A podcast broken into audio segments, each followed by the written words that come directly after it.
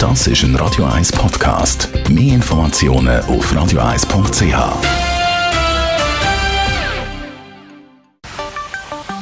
Der Finanzratgeber auf Radio 1 wird Ihnen präsentiert von der UBS. Und ich schwätze wie immer mit dem Stefan Stotz von der UBS und zwar heute über Security Checks für KMUs. Die Digitalisierung macht ja zwar eigentlich vieles einfacher, aber kann auch ein größeres Risiko darstellen. Was ist als KMU sicher? Also was ist so sicher eigentlich bei digitalem Banking? Eine wichtige Frage, nicht nur für mich privat, sondern eben wenn ich Unternehmer bin oder in einer Firma arbeite, wie mhm. sicher ist eigentlich in dieser ganzen Digitalisierungsbewegung bei unserem KMU?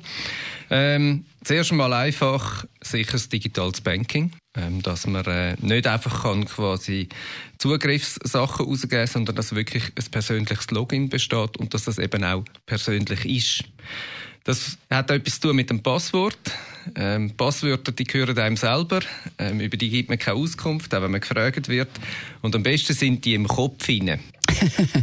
das also ganz wichtig. Okay, Kontrolle ist aber auch besser als nur Vertrauen. Wie kontrolliert man dann das Firmenkonto am besten, also dass da nichts schief läuft? Einerseits natürlich in dem, dass man reingeht und schaut, wo die Bestände sind oder Zahlungen haben. Das andere ist sicher auch wichtig, dass man sich Gedanken macht, wer überhaupt Zugriff hat. Ähm, das kann man alles regeln. Heute gibt es natürlich so ein bisschen kleine und das sind so wie automatische Benachrichtigungen, wenn etwas passiert. Ich finde, da gibt es drei, die sind gut, die sollte man prüfen. Das erste ist äh, Saldoinformationen. Da können Sie eine Grössenordnung definieren wo sie eine Meldung bekommen, wenn der Betrag überschritten oder unterschritten wird. Das Zweite sind Bewegungen auf dem Konto.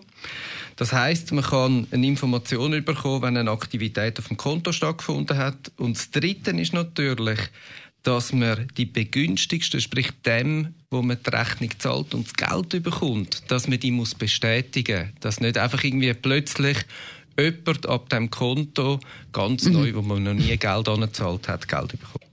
Jetzt, äh, wie bleibt man eigentlich am besten in Kontakt mit dem Kundenberater von der Bank? Also auf welchem Weg ist der Kontakt vor allem am sichersten? Im Kontakt mit dem Kundenberater entweder anrufen, ist immer schön, wenn man Zeit hat für ein Gespräch, auch wenn man sich sieht. Und das andere ist natürlich, über die meisten Online-Banking-Applikationen kann man auch gesicherte E-Mails schicken, wo man weiß, der Kanal ist sicher, die Message ist genau von dieser Person und das gilt dann. Mhm. Das ist jetzt gerade ein gutes Stichwort E-Mail. Jetzt gibt es ja da die sogenannten Phishing-Mails, also Fakes, wo man dann meint, sie sagen zum Beispiel von der UBS, aber sie sind es gar nicht. Wie erkennt man die?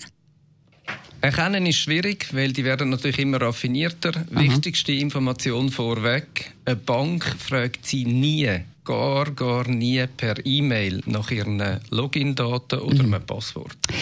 Ähm, was kann ich am schnellsten und einfachsten machen als KMU, dass mein Online-Banking wirklich sicher ist?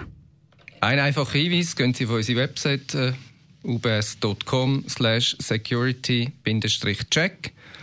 Dort hat man äh, ein einfaches Programm, das einem durchführt, welche Punkte man sollte beachten sollte. Ich wünsche Ihnen ganz sicheres E-Banking. Vielen herzlichen Dank für alle diese Infos. Stefan Stutz von der UBS.